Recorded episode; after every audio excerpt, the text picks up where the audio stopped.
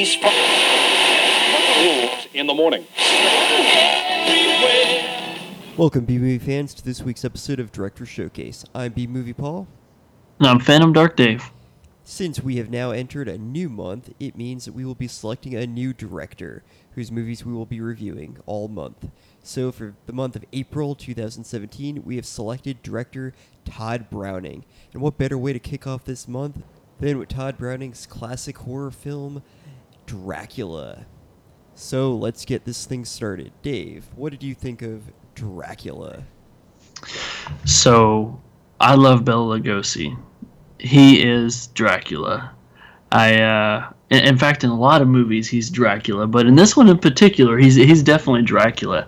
Um, I like this movie. It has some great things about it, but there was some also not so great things about it. Yeah, it's kind of a mixed bag. It's like you got to look at it for the time period. It was very. I could definitely see what, how this was really big back then, and it definitely certain parts of it definitely stand out. But man, it's it it's definitely aged, and it it definitely shows its age to say the least. Yeah, I mean it, it's um it's a classic, right? It, it's gonna it goes down in history as being probably the the most infamous vampire movie of all time, as it should be. Uh, a lot of people aren't too familiar with Nosferatu, you know, the silent film stuff, even though it was first.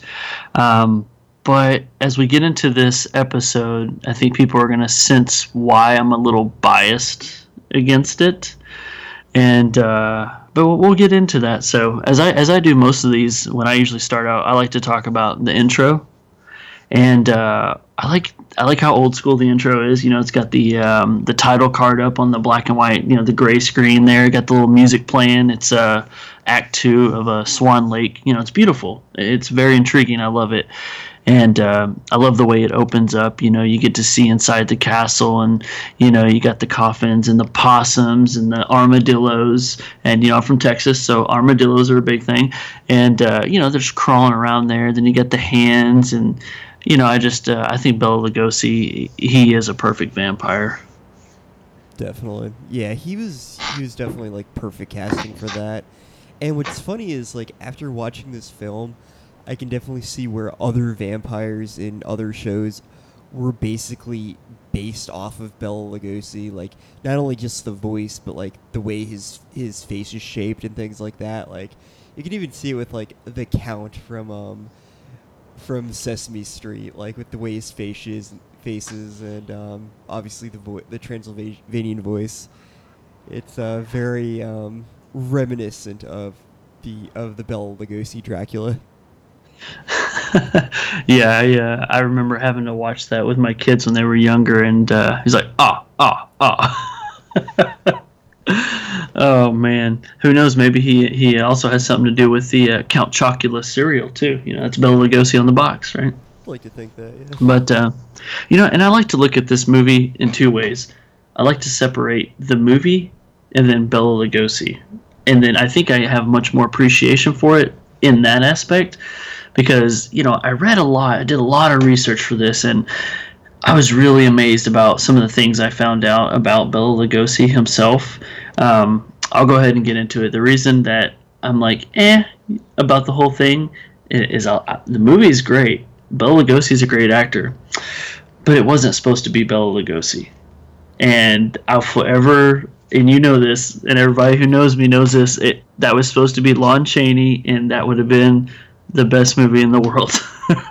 yeah, Lon Chaney is like the horror icon, basically, especially for that time period.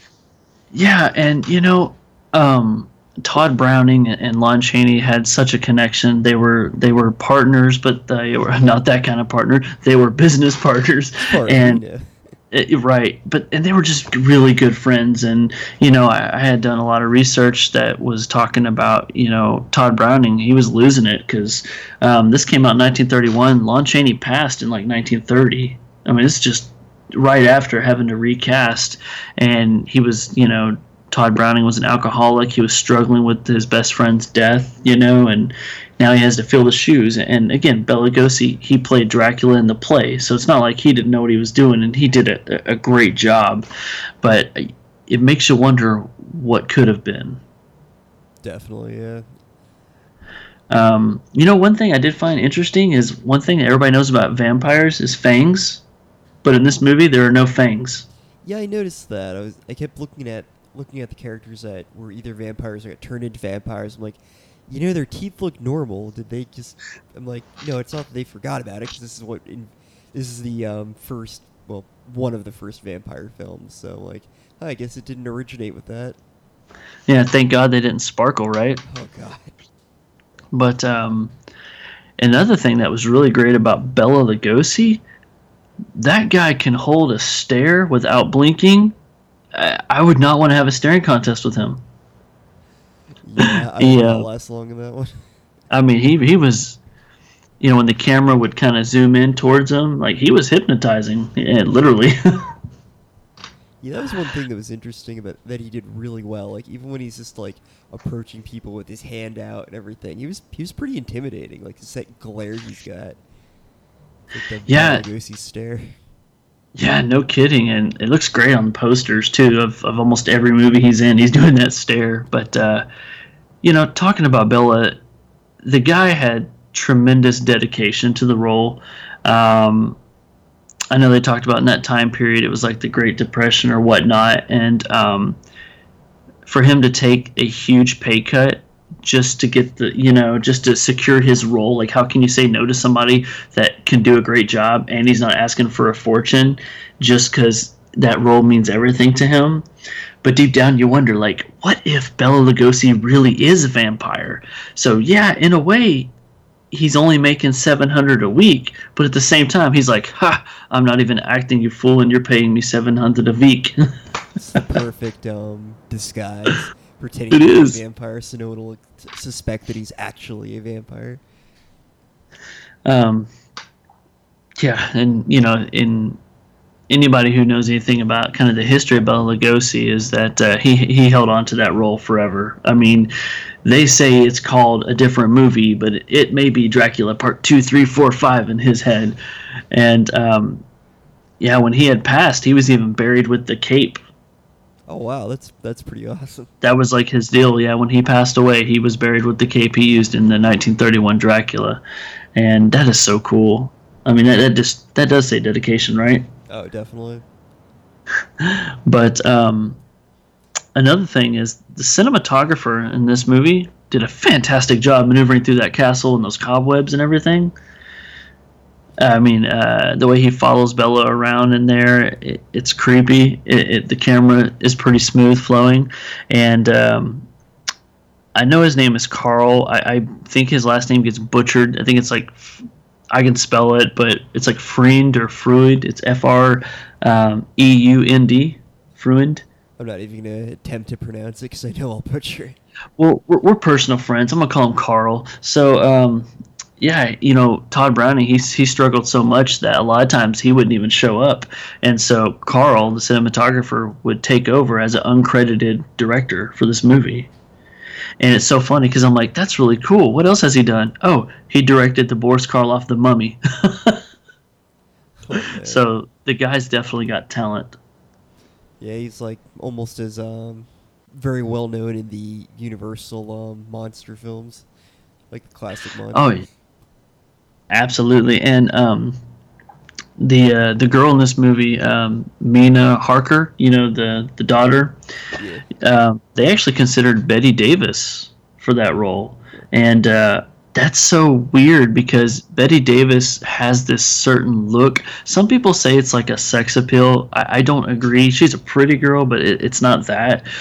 But you know, like in this movie, if you look at Dracula's his three wives, you know they have like they're like painted white. They wear white gowns. They almost look like ghosts, right? Yeah. Like Bette Davis looks like that anyway, so it's kind of funny. but um, yeah, they end up not casting her because they were afraid that she was too much of a kind of like a, a sex appeal or, or an icon, and it would take away from the movie. Makes sense. Yeah. But um, one thing that uh, that I, I like, a little tidbit kind of note, is um, you know they're in the castle, right? And then um, they uh, what's it called? The solicitor guy shows up, and then they have to take the boat over to uh, England, right? And then they go to that um, that Paris Opera House or whatnot. I think they call it the um, the Royal Albert Hall, is what it is. Did you know that's the same stage as the 1925 Phantom of the Opera? I did not. That's really cool. Oh man, just just hearing that, knowing that, it just made this movie get more awesome. Sounds like yeah, that that is really cool. um, It's another great film. it is, you know, it just shows you like, I mean, that was an amazing set. And after they had done the 31 Dracula, they recycled that set at Universal Studios for quite some time. I mean, tons of monster movies were made, you know, just using different angles in those castles there. Yeah, it's like why um why change it if it's working? Um, I know that uh, in the time when this came out, it was said that it was the like sixth most popular movie in the United States box office in 1931, and I'm surprised because I thought it would have been a lot better than that. I mean, that, don't get me wrong, six is not bad, but you think of this is Dracula, what could have beat it? what And then Could have beat that. Frankenstein did. Yeah. The first one is a great film, so It is, and um, I, I love the Universal monster classics. They're all so much fun, so entertaining, so clever, you know. Um, but you know, you take you know the Bram Stoker novel, adapt it into a, a film, and put Bela Lugosi in it, and you got Dracula, and um, it, it is good. But uh, I I wonder. You know this. This is long before. You know there is no Dracula Untold. This is not Dracula 2000. You know this is 1930s. Like this was the first Dracula. You know what I mean? Because even in Nosferatu, you know, there was no like Dracula, Dracula. You know, but um, you know they had only been doing sound pictures for a few years anyway, so this was pretty groundbreaking. That's why there wasn't much um, music in this movie too, is because at that time audiences didn't accept it. They thought, why would you play music in the background if nothing's really going on? Like that doesn't make sense and that's why you get some music in the beginning but then a lot of scenes it's just kind of eerie it's quiet it's weird how things have changed with that so much. Now if we see a scene without music in the background, it's considered weird. yeah it's like is this a dream sequence or what's going on here but uh, i was impressed that you know for as old as the movie it is it had a $355000 budget. That's huge for that time. Yeah, that's that's impressive to say the least. yeah i mean i'm pretty sure the 1978 halloween was filmed on an even lesser budget than that. And that was years after you know? But i guess when you got universal studios you can find some financing. Yeah, pretty top notch there. did you have any favorite uh, favorite one liners or quotes from this movie anything stand out to you Uh, well, in general, like I thought it was.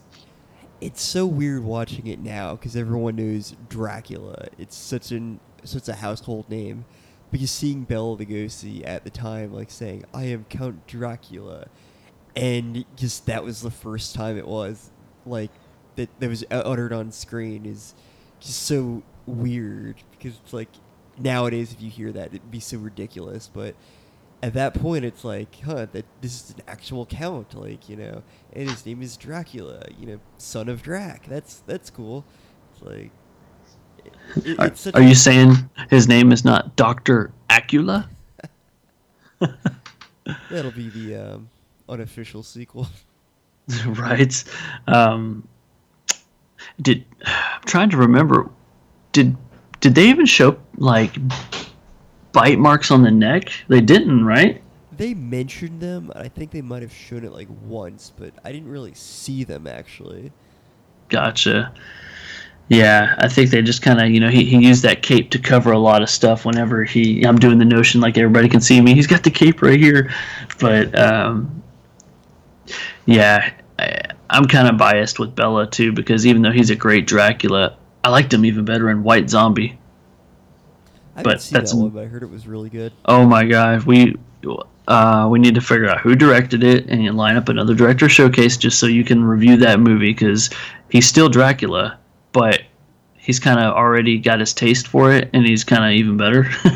nice but uh, I think this movie does suffer from something that you just said.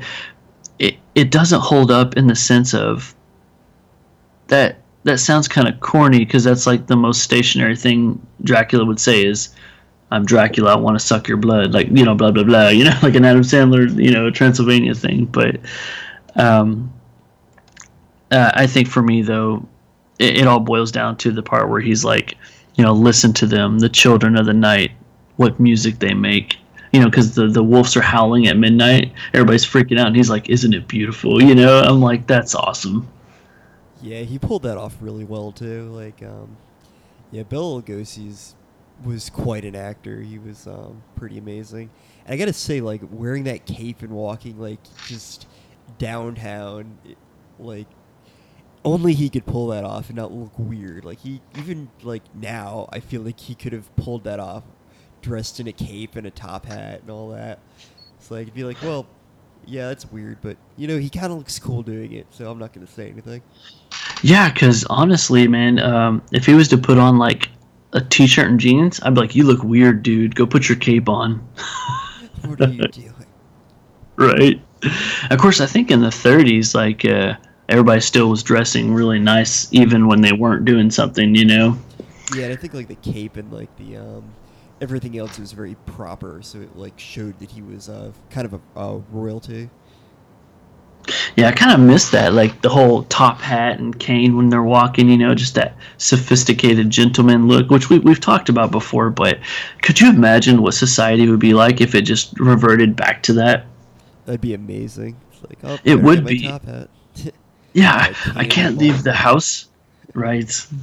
Oh man, it that would be so much fun. Just just for like like one night a year. Like it has to be like nobody's allowed out unless they're dressed nice. You know, like a curfew thing. It'd be so awesome. But that that's my problem. I'm 32 years old, but I act like I'm you know stuck in this time period. But man, I just I, I I'm so envious of it. You know. Yeah, it would definitely be a cool time to just to like walk around and see like just live an average day like during that time period. It'd be interesting to say the least. Yeah, definitely. Like you know, I'm not wishing I was born back then, um, but it, you know, because we already know what we have now. So to like go, okay, there, there's nothing anymore. You know, you'd be so without. But to visit, that would be so cool. I- I would- till time machines are invented. I'm telling you, man, I'd go kick it with Charlie Chaplin. It'd be so much fun. But um, so you know, we talked. The scenery is great. Bela is awesome. Totally believable. Count Dracula, right? Is there anything else notable that you loved about this movie? I had to say the um the plastic bats on strings were ridiculous. Oh, the bats, right? Like whenever they're in the stagecoach, you know, and he looks out and there's no, n- you know, nobody driving the thing. It's just some bats flying over, and you see a little flapping. Oh man, that was that was terrifying, wasn't it? It's like no, no, it wasn't at all. no, but this definitely isn't bash Dracula film. We I respect it. You respect it. It is a great movie. Um, but I'll be curious to see where this ends up on our Tod Browning list, personally. Oh yeah, most definitely. I just have to say um, a couple things with this that I thought were kind of weird. Um, Dracula's like henchman, uh, Renfield, who's basically his Igor of the film. Um, he really didn't do anything through the film. I mean, I guess he watched his coffin when he was on the boat, but for the most part, he just sh- he was in a mental institution for most of it, and he just breaks out just to show up and be like, and just to look weird. It's like, hey, here I am. It's like, what are, what are you? Why are you even here? Like, who are you? Yeah, go back to eating spiders and bugs. Yeah, that was. He wasn't as cool as um, as Doctor Frankenstein's um henchman who, uh, well, in 1931 it wasn't Igor, it was uh, Fritz or something like that. Like um, I don't know where the term Igor came from, like, but because it was later installments of the um, Frankenstein stuff. But um, yeah, I'd say Frankenstein's um henchman is definitely better, and he didn't have to kill him, so. At any point in time when watching this movie, did you think of Dracula dead and loving it? Um, yeah, a couple times. I think Leslie Nielsen was the second best Dracula. I can't argue that one. oh, it's so funny, man. Another great But um, deceased. which I might I, I might get host for that because I forgot a lot of people really love the '90s Bram Stoker's Dracula with Gary Oldman. I actually never saw that one, so I, I can't compare it to anything. It's a lot of people really like it, and it's definitely um, watchable. It's definitely enjoyable. If you haven't seen it, it's definitely worth a watch. It's not a waste of time. Excuse me, but um, it kind of has that more epic feel to it than horror aspect feel to it. Um, I would put it in the same running as like Interview with the Vampire. You know how it was like the story of it, but then it was so much more. You know, I, I kind of put it with that, and you know when you watch it, you'll see why. But I mean, it's got Keanu Reeves in it. That's cool, right? There you go. Can't go wrong with that. Rufus. But all I gotta say is, um, the other thing that I thought was interesting was um, Doctor Von Helsing. I loved that character. He was hilarious. It's played by um, oh, what was his name? Um, Edward Van Sloan, which is great because they both both him and the character who play he was playing um, had the middle name of Von, so Van Von whatever. So he was perfectly casted for that. I love the fact that he's just um, he sees the two marks on um, Mina's neck and he just goes, "Well, the only explanation was that she was bit by a vampire and that Count Count Dracula is a vampire." It's like, wow, you put that together really fast, Doc. it was amazing. he's like, yes, it was in the script. I read ahead in the script. It's all good. You know, man, I'm considering changing my middle name to Vaughn. That is a cool name. Definitely, like it's just Vaughn. Anything just sounds awesome, especially when you have a last name like Helsing. Dude, well. if my middle name was Vaughn, my initials would be DVD. How cool is that? It's happening. yeah, but I just thought that was great. He's just like, I know exactly what's going on, and I know exactly how to solve it. And then yeah, I'm going to use it my context clues to figure this out. was- just it was completely underwhelming when they finally, um, spoiler alert for anyone who doesn't know the story of Dracula, when they finally um get to his coffin and. He's just laying there, not doing anything. Goes, all right, get me something to hammer up so I can hammer the stake into his, his heart. Then he just does it off screen. Yeah. It was so underwhelming. People couldn't handle that. They didn't want to see that in the 30s. Yeah. So overall, uh, oh, do you have any um, thing else to say about the film, or Uh, no, I mean, I, I hate to sound so eesh on a, on a classic movie, but uh, yeah, I'm, I'll I'll go ahead and rate it. You go ahead and start. all right? I gave it an eight out of ten. Okay. I think I am going to get my butt kicked, and I'm going to do 7 out of 10. Not too bad.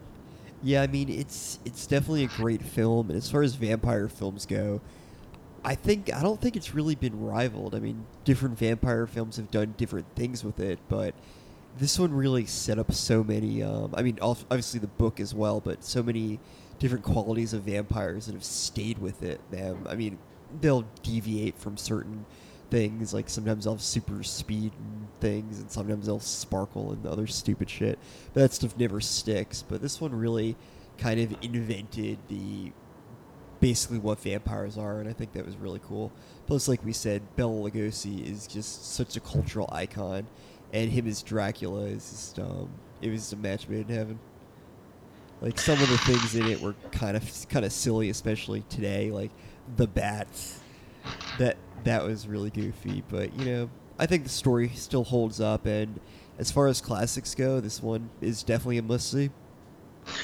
Yeah, I'm right there with you. But you know what? I'll take bats on strings over CGI bats any day. Oh, definitely. Like, it would have looked. Um, yeah, it kind of makes you appreciate the um, plastic uh, bats on strings when you see crappy CGI ones. Like, it's like uh, blood. Like, I'd rather see like um, chocolate syrup than um, CGI blood any day. Yeah. Um, yeah. So th- that's pretty much it with that. It's uh, I'll defend it at my seven. I'll try not to let it slide to a six. but um, I love Bela Lugosi, even though it should have been Lon Chaney. R.I.P. Lon Chaney and Bela Lugosi. That and Tod Browning. Ah, now it's all sad. Yeah, that would be an awesome dinner party, though. Special guest Alfred Hitchcock. Oh, jeez. and his many cameos. Indeed. He makes a cameo at dinner. At dinner. Right, that's all he does. All right, so that concludes our review of Dracula. An 8 out of 10 for me and a 7 out of 10 for Dave. So, Dave, what film should by um, Tod Browning should we watch next week? Next week, we should do a review on The Devil Doll. Ooh, that sounds fun. All right, so next tune in next week for our review of Devil Doll as Tod Browning month continues. Until next time, be brave, be alive, and be back for more.